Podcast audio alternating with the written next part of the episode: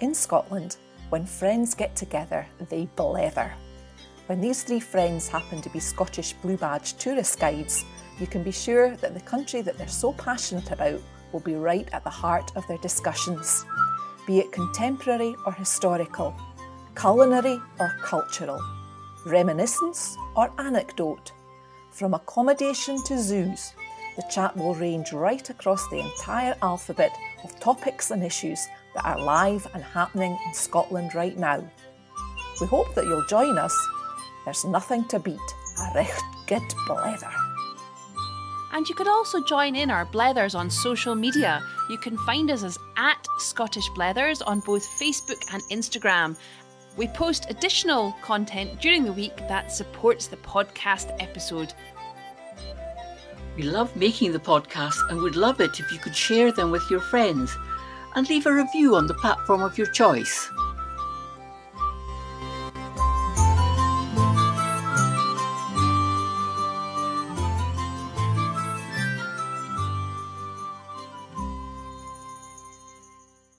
Hello, and welcome to episode 79 of Scottish Blethers. I'm Liz Lister. And I'm Helen Houston. And we've been blessed this last week with a beautiful week's weather. And uh, I know that you've been getting out and about. I've been out on my bike trying to get out every day. It's just been a joy to get out and about. It's just beautiful. We just wall to wall blue sky and sunshine. And the sun has got quite a heat in it as well, which is very surprising for this time of year. But out of the sun, the air is still cool. Yeah, the morning's still got frost. As I look out here, I'm up in the Highlands this weekend and a uh, layer of frost outside and beautiful blue skies even at this time. Did you remember that the clocks spring forwards this morning, Helen? Oh, yes, I did. Well, I did and I didn't because I was lying in my bed last night and I thought, oh, I've set the alarm, but is my clock going to change? And then I got went up and got a watch that I know doesn't change. So I thought, well, that'll be my control to see if my if my electronic clock changes automatically. And it did. It did. Yeah, thank goodness phones change automatically. But it's the time of year where the clock in my car is right for six months of the oh, year. That's mine as well. Exactly. I've never worked right. out the menu. no, no. Oh, I think I've got to get a, a sharp pin or something and stick it in and turn it. I'm so old fashioned. well, it's definitely there are signs of spring in the air, and that got us round to thinking about what are the signs of spring in Scotland and asking around and seeing what different people had for theirs. But very definitely, there are signs of new life all round us. Yes, and, and of course, I think one of the big signs, Liz, because of the sunshine, it's all the smiley faces that you see outside as well. Everybody's looking happy and kind of got a literally got a spring in their step. Yeah, summer's just round the corner. The days are getting longer. I mean, in Scotland, we have very dark days, short days in winter. So it's no wonder that people are smiling and beginning to think about holidays. That's right. And fingers crossed, Liz, that will all happen this year. Yeah, guiding about to start back up again. Yet real signs of new life. But I don't know about you, Helen. I mean, you know me. You know, I love my flowers, particularly my wildflowers. I mean, as I was out on my bike this week, going along the the hedgerows, the, just the the flowers that are just absolutely blossoming everywhere because of course the flowers in the hedgerows have to come out and bloom before the trees above in the canopy get their foliage you know so there's a very short burst of activity with all these wildflowers. And it really is a time when you know we're really blessed with the colours as um, they come out because they've got to provide the nectar and the pollen for the bees and the other insects um, coming out of winter hibernation Yes, and while you were out looking at hedgerows, Liz, I was out walking around the village and looking at all the gardens. The gardens are really, really springing into life now. Beautiful colours everywhere of the of the cultivated flowers in the garden as well. Yeah, we're blessed, but people beginning to think about cutting their grass. I was spoken, I was speaking to a man yesterday who'd already cut his grass three times. I saying, "You're going to get caught out when the frosts and the snow come next week because that's what forecast for next week." And I must say, Liz, I was very pleased. I mentioned cutting grass to you the other day, and and you said, "Oh, I'd leave it for a bit because the frost will come; it'll all just burn." That was all you needed to say, Liz. I'm well. I'm more than happy to leave it for more than a bit.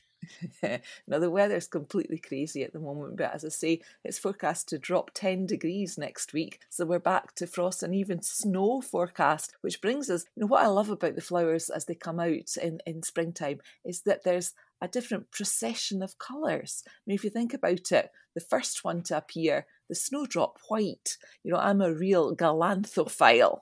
I love my snowdrops. And they've been beautiful this year. I went on, you know, we have various estates that open up uh, for snowdrop walks, and I went to one over in the East Neuk of Fife to, to Cambo House a few weeks ago, and it was just glorious walking around the estates, the the old woodlands, and covered and covered in snowdrops. And then, of course, in there you come right out onto the beach. And it was a gloriously sunny day as well. So it was just lovely. Yeah, there's quite a few places that open up round about where we live in Fife, and there's one that opens Kirklands. He opens up. What a garden he has! Beautiful. So we are, are blessed with lots of snowdrop trails round about us. But the name Galanthus means milk flower and the common Galanthus, Galanthus nivalis, translates as milk flower of the snow. So it's one of the earliest to come out, you know, late January, February, and it's very poignant for me because my dad died on the 17th of February, and I always remember that I went out into my garden and all the snowdrops were in bloom. So when they come back again, it's a poignant moment. Oh yes, that's that's lovely, and you know they're just they've they've been they've been really good this year we had that wee spell in, in January, February where they could really bloom. Yeah, but talking about Kirklands and Peter's Hearts House, another major advantage of where we live, Helen, is that we have Saline Glen. And if you've just got a short while to go for a walk, then there's nowhere better than at this time of year. Wow, the flowers in that are fantastic. And and the smells, Liz the smells down in the glen with the flowers coming out are just are just lovely. I've taken a few videos of, of the glen in its various moods with the burn raging through after a flood or just the the flowers just peeking through when it's glorious sunshine. I love that place.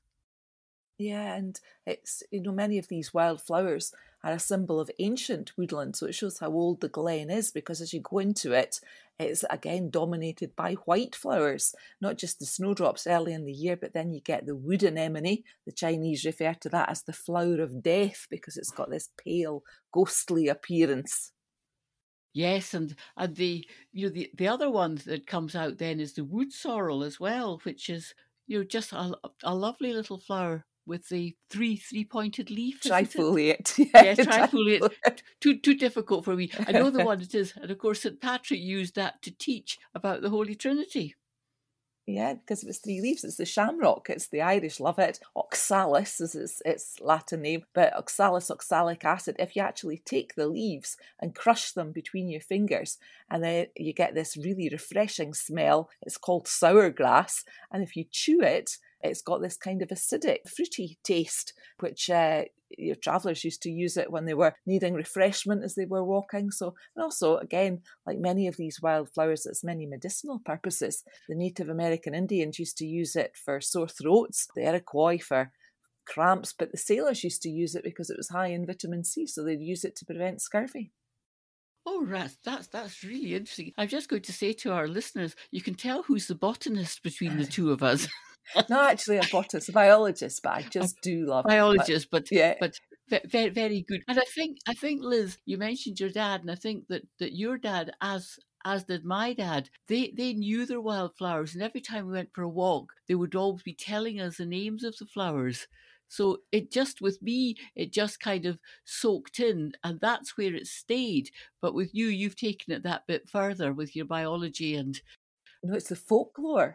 I love the, the folklore of them. So that's, I mean, my, anybody that's been on tour with me, you know, they have a good education by the time that they go home. But another one that, that's got some very interesting background to it. And again, if you think about the Glen, and you were saying about the smells, Helen, the floor of the Glen is absolutely covered in wild garlic. Oh, yes. And another yes. name for that is cowlick because the cows like it and it said if they eat it then your your milk and your butter stinks of garlic but the name the latin name for it is ursinum And ursinum, of course, refers to brown bears.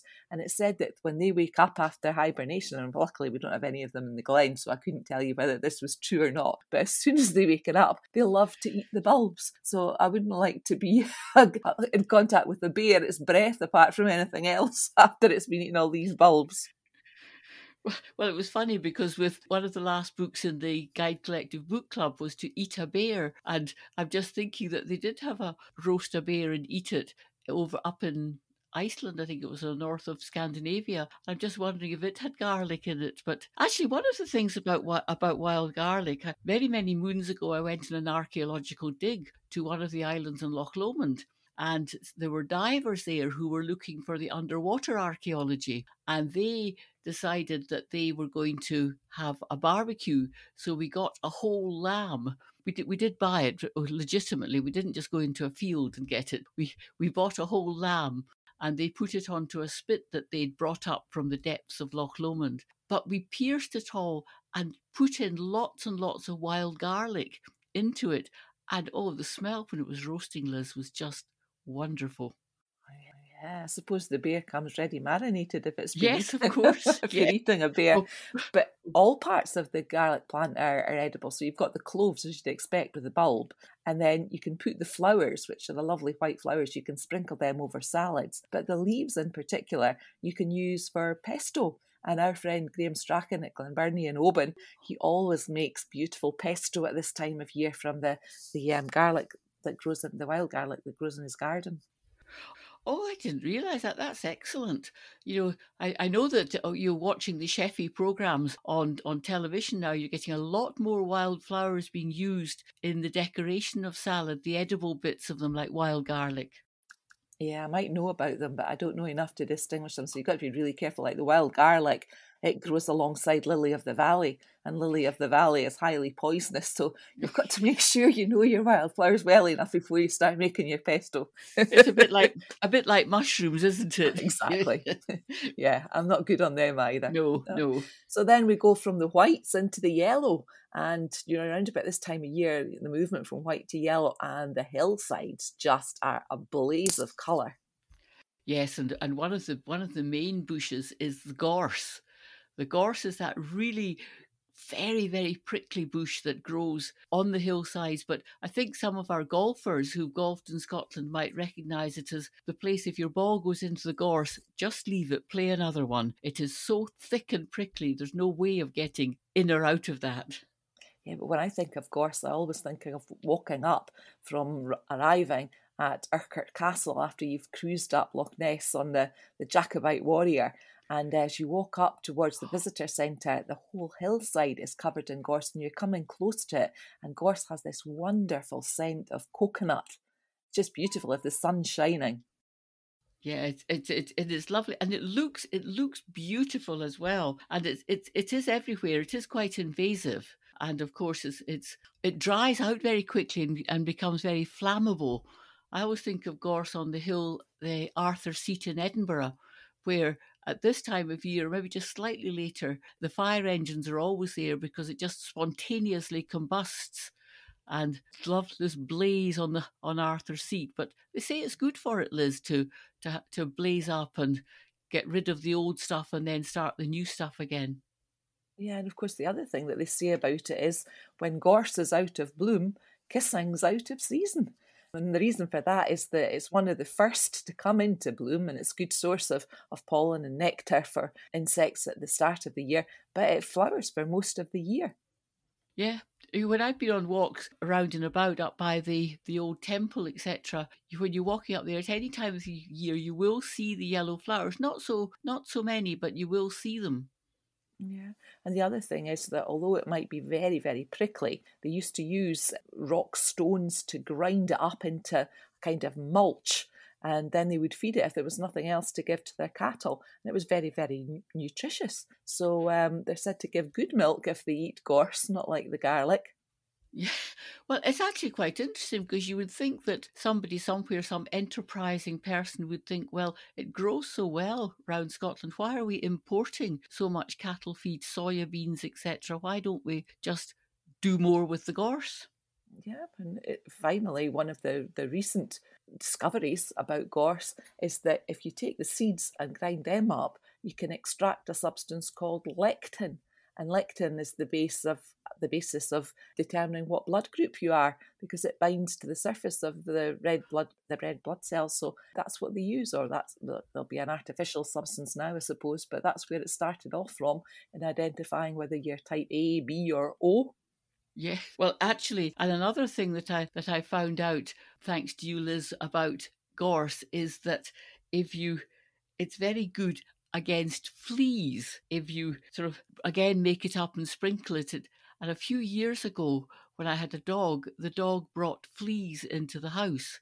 And I had to get the pest man out from the council who took great delight in you know, dressing himself up in all his protective clothing out in my driveway and with mask and everything and walking into my house. And all I could think of the neighbours kicking behind their curtains and saying, What's going on over there? Whereas you've been fumigated. I've been fumigated. But apparently it kills fleas, according yeah. to some old writers. And I was reading the other day that there's a real outbreak of fleas among cats and dogs at the moment. Maybe it's the spring weather, the warmer weather coming in. But uh, yeah, get out there, collect your, your gorse seeds and sprinkle them with water and then chuck them all around your Chuck them all around I think I'd house. rather get the man in. yes. and of course, everywhere, Helen, daffodils. Oh, I think with daffodils, you're I love them, hate them. I love them growing outside, yes. but I I don't like bringing them into the house. Smell, not, not a nice smell.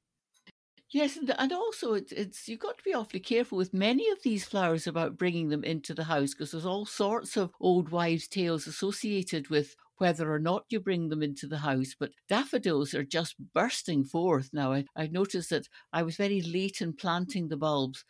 They were bought in plenty of time last year, but I was very late in planting them. So some of them had begun to kind of sprout in the bag. So, but anyway, I planted them and they are now beginning to burst into flower. So I'm very pleased with that.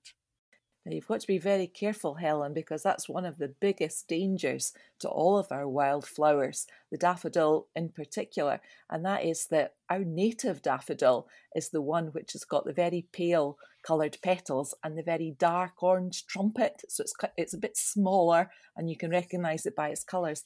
The problem is that everybody is is bringing in all the foreign cultivars and uh, planting them in their garden, and of course you've got hybridisation where the wild uh, daffodil is crossing with the the ornamental daffodil, and because of that you get what's called hybrid vigor where the, the combination of the two is stronger than the native one and it outcompetes it. So we've got to look after our native cultivars. Yes, because it was interesting, Liz, because I was just at didn't go through the glen yesterday, but just at the top of the glen. And even in the little patch of ground at the top of the glen, there was about four or five different varieties of daffodils just you know, blossoming there. So and none of them looked like the wild ones. So I think people maybe just emptying their pots. Yeah, and of course the other name for um, the daffodil is the narcissus. And uh, it's an interesting story how it got its name, Narcissus. You've probably heard of Narcissus, who loved, who so loved himself that he, he wouldn't look at anybody else. You know, there was nobody, and the gods got really angry with him. And one day they were so upset that they cursed him that one day he would fall in love and he wouldn't have his love returned. And he just poo pooed what they were saying. But one day he was sitting in the woodland beside a clear, still pool, and he looked into the pool and he saw his own reflection and he fell in love with it. But of course, it was unrequited and he was fated to eternally look at his own reflection through the membrane of water. And it said that eventually he laid down beside the pool and died and he disappeared into the underworld. And where he had last lain, up sprouted the first daffodils. Oh dear. I'm just I'm just thinking you're saying that, Liz. I think we've all met people a bit like narcissists. I hope you're not referring to anybody. Oh no, no, no, nobody. Any of us, no. But we we can look at them in as we people watch in town, Liz well, I can very definitely assure you that I don't look into any membrane and fall in love with my reflection. That's for sure. I think the worst, the worst thing nowadays is the Zoom call when you're looking at yourself exactly. on a Zoom oh, call. Oh, don't go there. I could be here all day on that one. Don't go there. But um, just on that, you know, that nowadays the daffodil, possibly because of that, is associated with death, and you know, it's it's used in wreaths and planted on graves, etc. But that brings in the Victorian language of love, because many of the the, the flowers, both wild and cultivated, were used as sort of um, symbols that they could put into embroidery or they could hand bouquets and little garlands to, to people. So I did a, a, an article on that in the Guide Collective some months ago on how the Victorians used flowers as the language of flowers. Yes, and I think one of the other nice little stories about the daffodil is the story sort of associated with St. Francis, the legend associated with St. Francis, who sort of you know, he was a nature lover, as we all know. He liked animals, and especially the rabbit, and and he decided to you know, give St. Francis a gift. And a nest full of brightly coloured eggs was what the animals of the forest gave for St. Francis. And the rabbit asked for a daffodil for its brilliant yellow, crocuses for its blue, and violet for its purple. And St. Francis was so overjoyed at this gift that he decided that from now on, every year, a basket full of coloured eggs would return in memory of the first Easter. And that gives us the Easter egg hunt that we have coming up in what, about two, three weeks' time, Liz?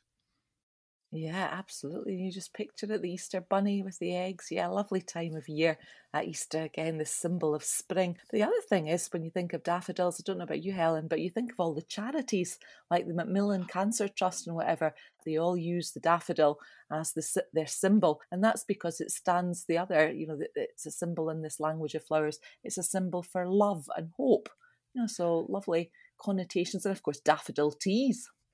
Yes, very popular. Just again, it's as fundraising for these for these charities. But I think one rent I wouldn't mind paying is the rent that the Scilly Isles pay to Prince Charles. The rent is paid one sum of one annual daffodil is considered rent for the payment of the unattended lands on the Scilly Isles. So I think I could I could stretch even in this time of recession, I could stretch to one daffodil.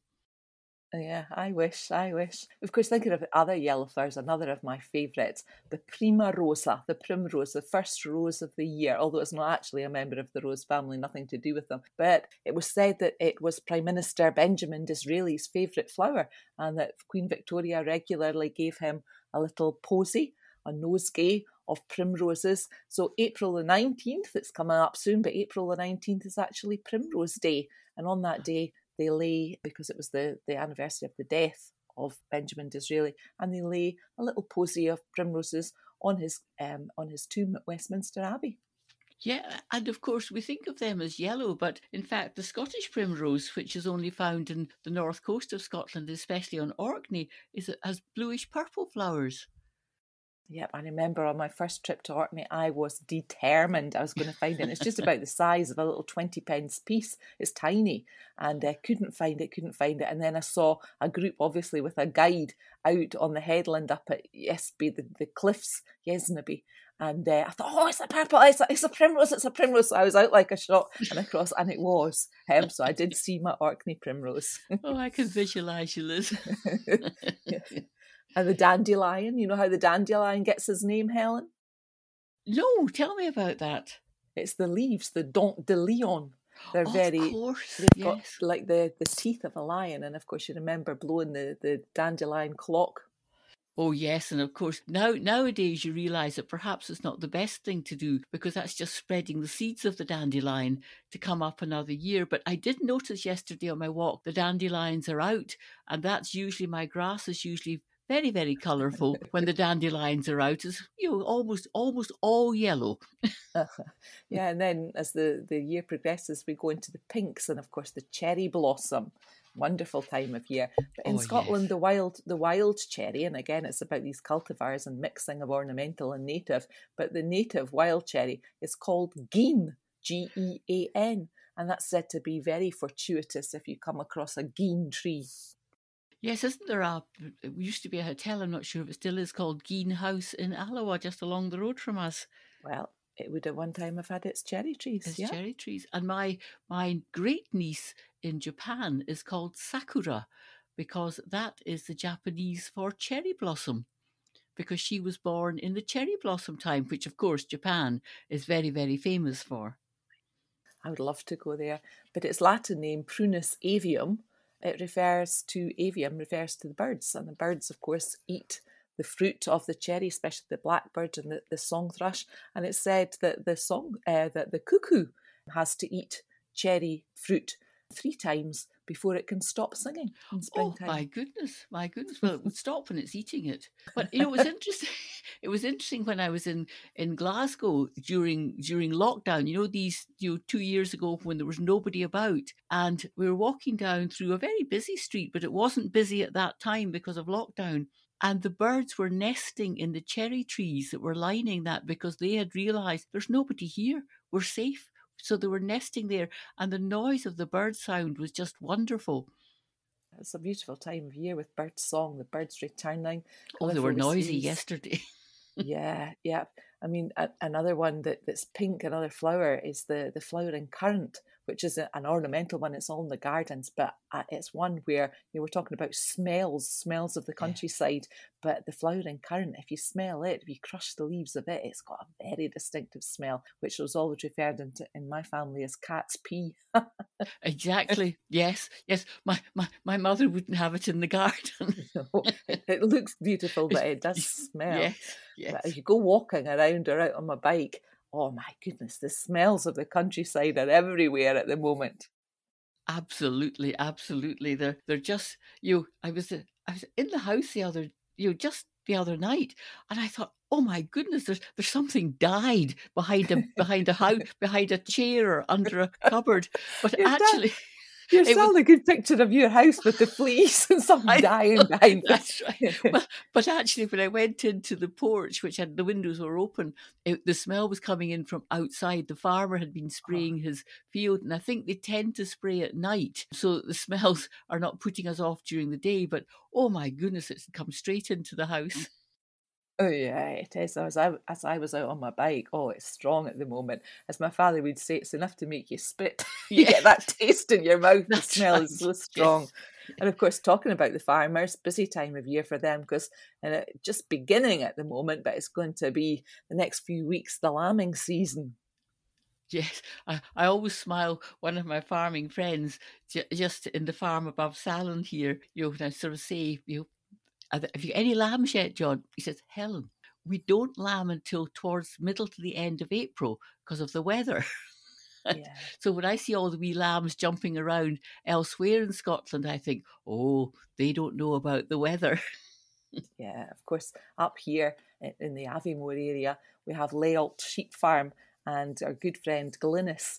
Um, if anybody wants to hear more about Glynis and her epic journey from Denver to become a shepherdess on the hills of the Cairngorms, and um, we did do a bonus episode with her right back at the oh, beginning oh, yes, of, of, lockdown yes. now. But I love to go out with her. And of course, there's a big difference up here in the Highlands with the hill sheep, where it's extensive rearing. So the sheep are out on the hills, they just come in for the lambing, and it's such a dangerous time of year mm-hmm.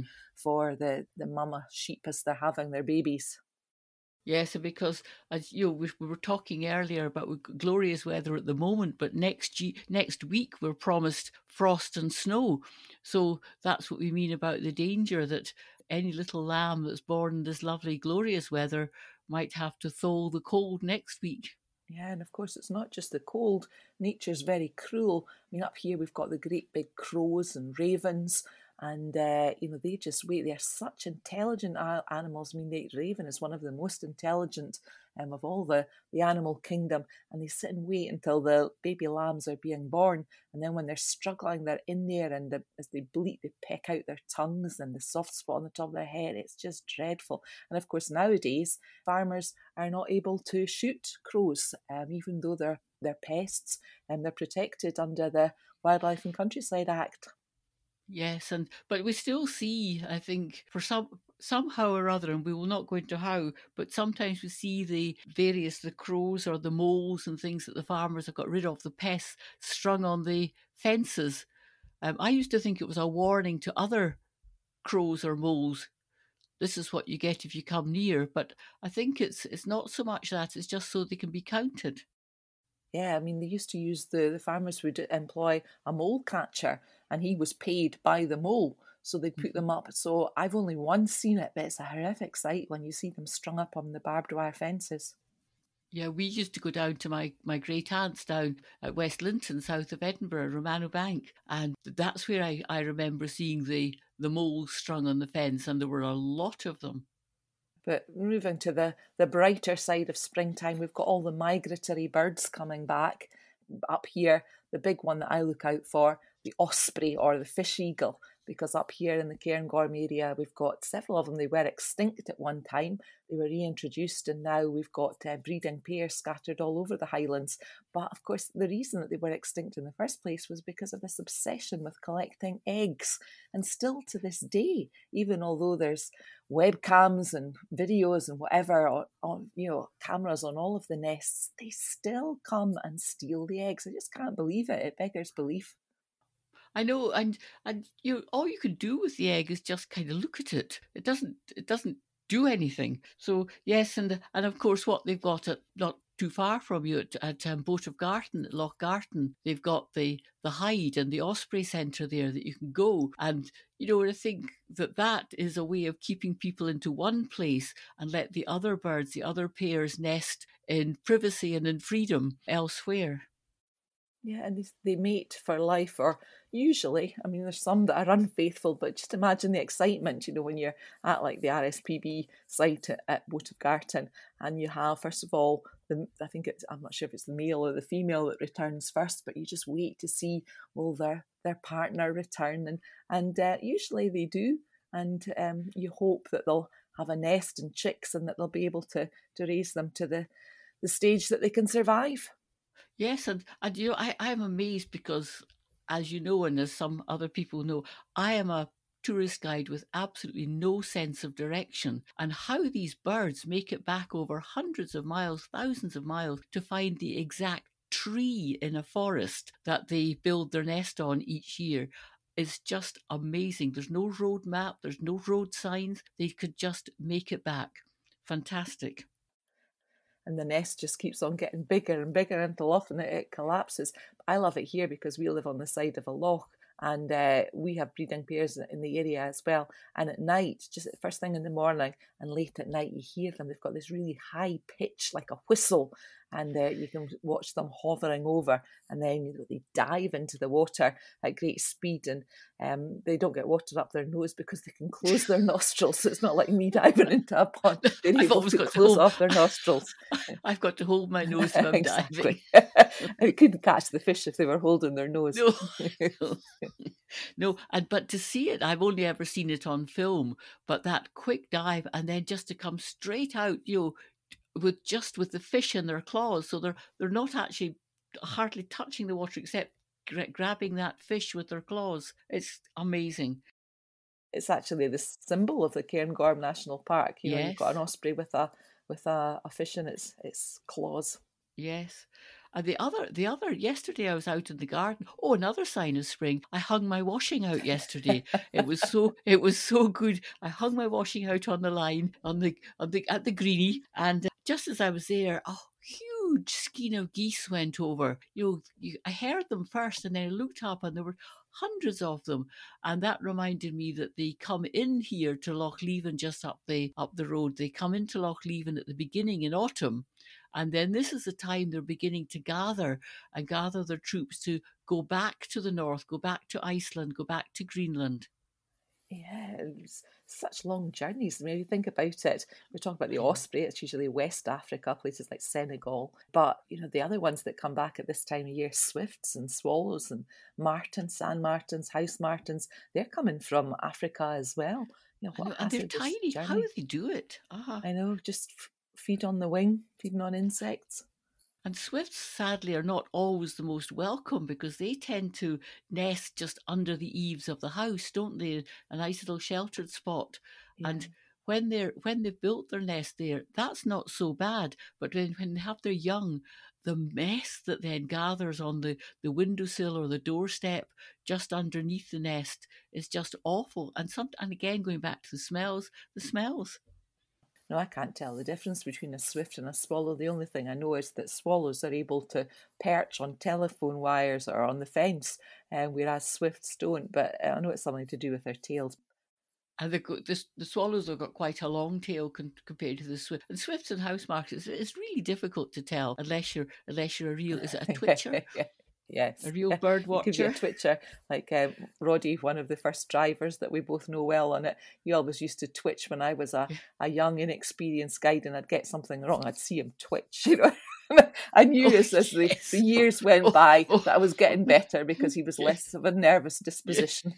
yes, I've been there too. I've been the, these these coach drivers are amazing, aren't they? Because they've heard so many guides say so many stories that they they have tremendous knowledge about the routes. And when they hear a guide saying something that is clearly not right, they do do this twitch or the, the head spins round as if it's on some kind of ball bearing. Woof, yeah, round it comes. Film with somebody like that in it. I mean, different spring means different things to different people. Um, I asked my husband. I was asking him, you know, what did he, what's what did he think were were harbingers of, of spring? And of course, he's a great horse racing man. So for him, it was that in springtime, the racing in Scotland changes from national hunt, which is his passion, which is um, over jumps, to flat racing. So um, everybody has something different, and he's looking forward to the Grand National, which is it's not Scottish, it's down in England at Aintree in Liverpool, but uh, it's at the beginning of April. So different things to different people, and of course we're tour guides, Helen, and so um, springtime yes. and Easter in particular is the opening up of the tourist season, and that's what we're going to be looking at. That's right, because many of the visitors' attractions, which have been, you know, closed not just over the winter, but some of them closed since the beginning of lockdown, are now all telling us that they're going to be opening up in at Easter time, so spring, and oh, really looking forward to that, Liz. Yep, so that's going to be our next couple of episodes. We're going to be looking at our favourite, first of all, our, our National Trust properties, and then we're going to be looking at our Historic Scotland, or it's not called Historic Scotland anymore, is it, Helen? Historic Environment Scotland. There you go, things have changed. Oh, so yes. looking forward to getting back out there. So that's been a wonderful walk down Spring is sprung, the grass is riz, must get out and cut it.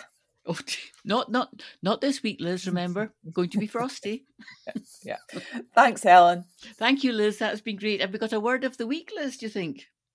Oh, sorry, sorry, I'm forgetting. Yes, my word of the week. Um, I was referring to the crows and the ravens and what a pest they are with the, the lambing season. But in Scotland, we don't call them crows or ravens. The blackbirds are called corbies.